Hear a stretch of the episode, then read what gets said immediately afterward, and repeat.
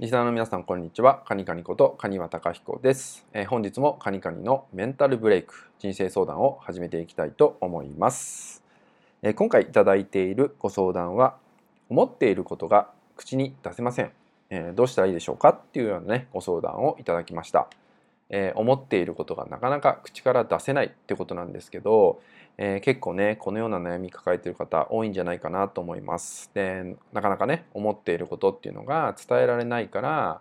相手をね困らしちゃってるんじゃないかとかねあとはね、えー、言葉をね選びすぎてしまって、えー、意味のわからなくなってしまう伝えてることすらわからなくなってしまうってことがね起きてしまったりするんじゃないかなと思います。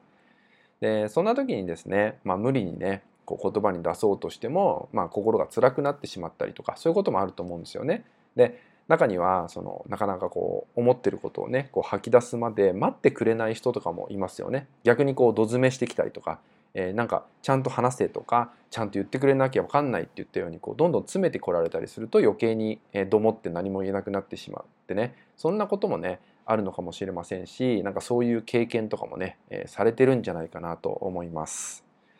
でそれって無理にその場でこう吐き出すって難しいと思うんですよね。おそらくね伝えたいこととかなんとなく思ってることって、まあ、喉まで出てたりとかっていうのはあるのかもしれないんですけどそれをこうその先に出すっていうのが結構ね難しかったりとかってあると思うんですよね。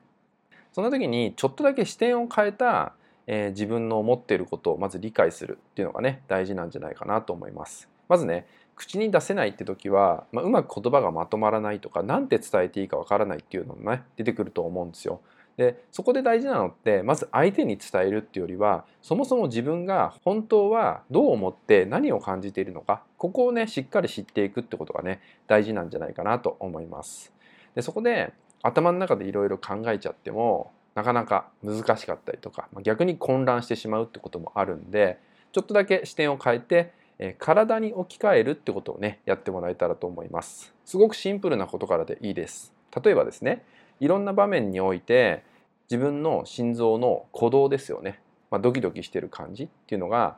どういうふうになるかっていうのをね確認してほしいんですよ、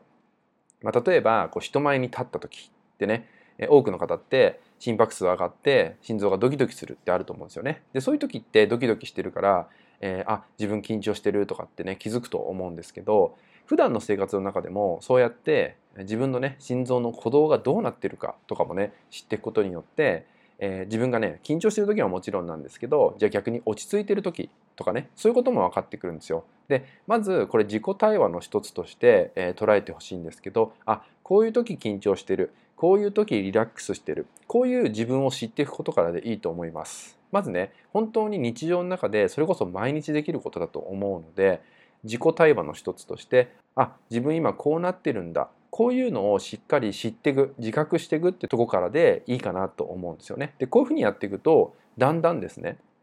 えー、自分が何を思ってるのかどう感じてるのかっていうのがね、えー、分かってきます。これが感性が開いてくるとも言うんですけどこういうふうに自分を知っていくことによっていざ例えば誰かに何かを伝えるって時も、えー、意外と言えたりとかってこともできてくると思うのでえー、相手云々とか相手に伝えるどうこうってわけじゃなくてまずは自分が何を感じてるかこれを日常から拾う訓練トレーニングっていうのをね是非やってもらえたらと思いますのでね、えー、取り入れてもらえたらと思います。はい、それではね今回の内容は以上になります。最後まで聞いていただきましてありがとうございました。